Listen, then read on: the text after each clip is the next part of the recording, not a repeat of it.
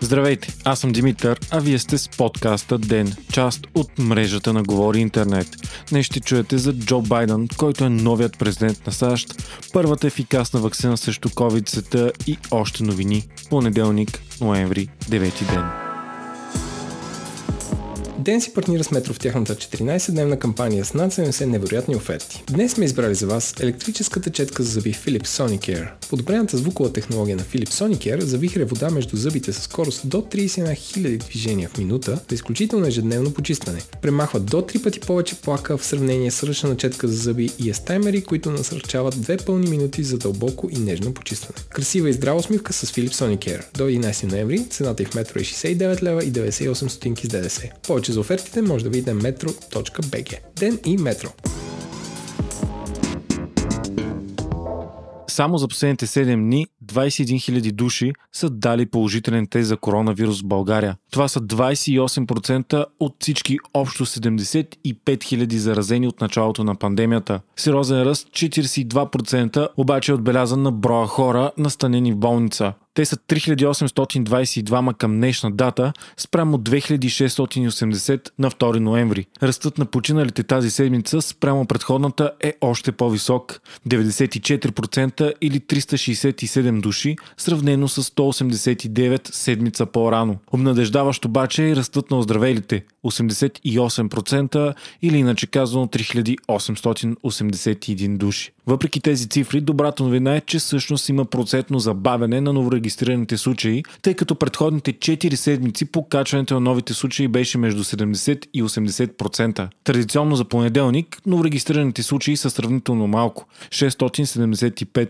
Това е така заради неработещите в неделя лаборатории и направените малко тестове, едва 2115, при положение, че в края на миналата седмица те минаваха 13 000. Съотношението на положителните тестове обаче продължава да е около 30%. Междувременно все повече отделения в българските болници се преобразуват на COVID-19 отделения след заповед на Министерството на здравопазването всички болници да приемат пациенти с коронавирус. Според медицински експерти обаче това води до ситуация, в която се отказва прием на пациенти с други болести. Опасенията са, че по този начин ще се вдигне и цялостната смъртност. Такъв пример е отделението по неврология на Пирогов, което вече не работи две седмици. Междувременно, заради реорганизацията в Александровска болница, клиниката по нефрология и трансплантация и екипът ти се местят в клиниката по нефрология. Тази клиника беше единствената, която обгрижва трансплантираните с бъбрек от цяла България, които са стотици и имат нужда от регулярно следене на състоянието си. Според пациентски организации и хора, които са трансплантирани,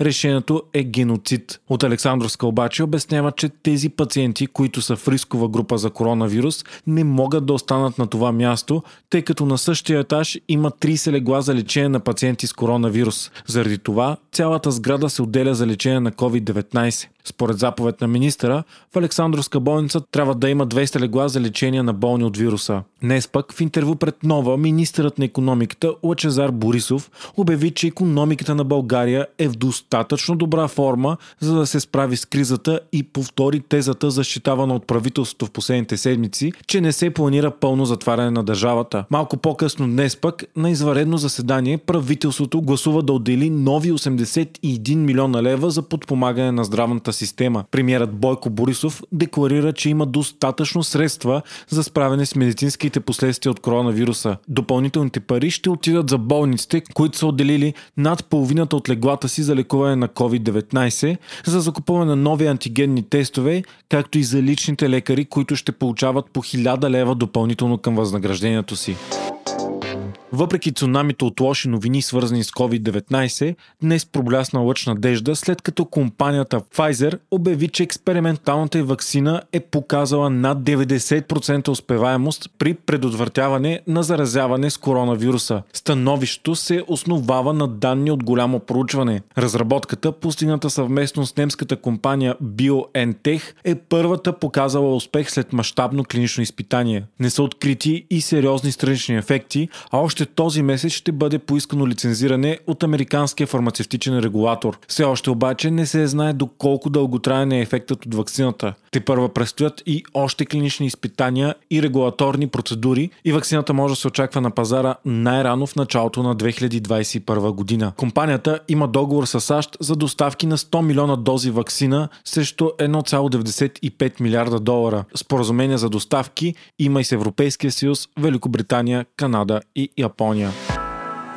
Междувременно, броят на заразените от коронавирус по света вече е почти 51 милиона души, а 1 милион и 265 хиляди са починалите. Цели 10 милиона от случаите идват от САЩ, като само тази събота страната отбеляза нов рекорд – над 131 хиляди заразени само за денонощие. Рекорди се отбелязват и в почти всички европейски страни, а с тях настъпва и все по-голямото затваряне на континента. Добра новина обаче идва от Чехия, която доскоро беше страната с най най-висок процент заразени на глава на населението в Европа и предприе драконови мерки в средата на октомври. Те очевидно дават резултат и днес новите случаи са 3608. Това е най-малкият брой от 4 месеца насам и с 3000 по-малко отколкото миналия понеделник. Общият брой на заразените в Чехия вече е почти 415 000 души, а на починалите 4850.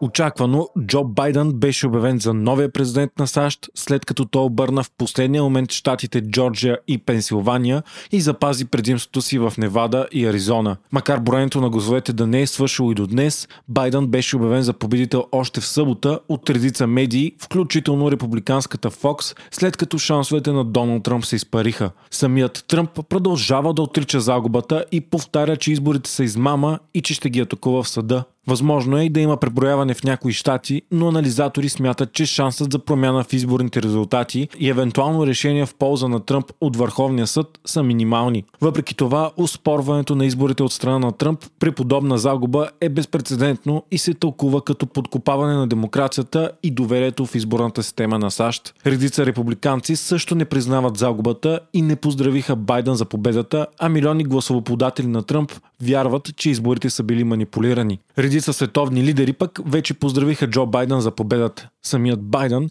ще стъпи на длъжност на 20 януари 2021 година, когато ще е на 78 години и ще се превърне в най-възрастния нов президент в историята на САЩ. Неговият вице-президент Камала Харис пък ще бъде първата жена и първата чернокожа на този пост. Първото нещо, което Байден направи след като разбра, че е избран за президент, е да посети литургия в църквата си, както и гробището, където са погребани синът му Бо, дъщеря му Наоми и първата му съпруга. Байден е ревностен католик и ще е едва вторият президент на САЩ католик след Джон Кенеди. Смята се, че Байден ще бъде много по-различен президент от Тръмп. По време на изборната си кампания той обяви, че едно от първите неща, които ще направи ако стане президент, е да отмени редица укази на Тръмп, да върне САЩ в Парижкото споразумение за климата, да отмени напускането на страната от Световната здравна организация и да защити здравната реформа Обама Кер, която беше жестоко атакувана от републиканците. Байден по ангажимент и да възобнови обтегнатите отношения с Европейския съюз, да върне ядрената сделка с Иран и други. Най-вероятно няма да му е трудно да постигне всичко това, след като демократите запазиха мнозинството си в Конгреса на САЩ и има шанс да спечелят мнозинството и в Сената. Вие слушахте подкаста Ден, част от мрежата на Говори Интернет. Водещ и глава редактор бях аз, Димитър Панайотов, а аудиомонтажът направи Антон Велев. Ако искате да ни подкрепите, можете да го направите ставайки наш патрон в patreon.com Говори Интернет, избирайки опцията Денник. Ако пък просто не искате да изпускате епизод на ден, не забравяйте да се абонирате за нас в Spotify, Apple iTunes или другите подкаст приложения, които използвате.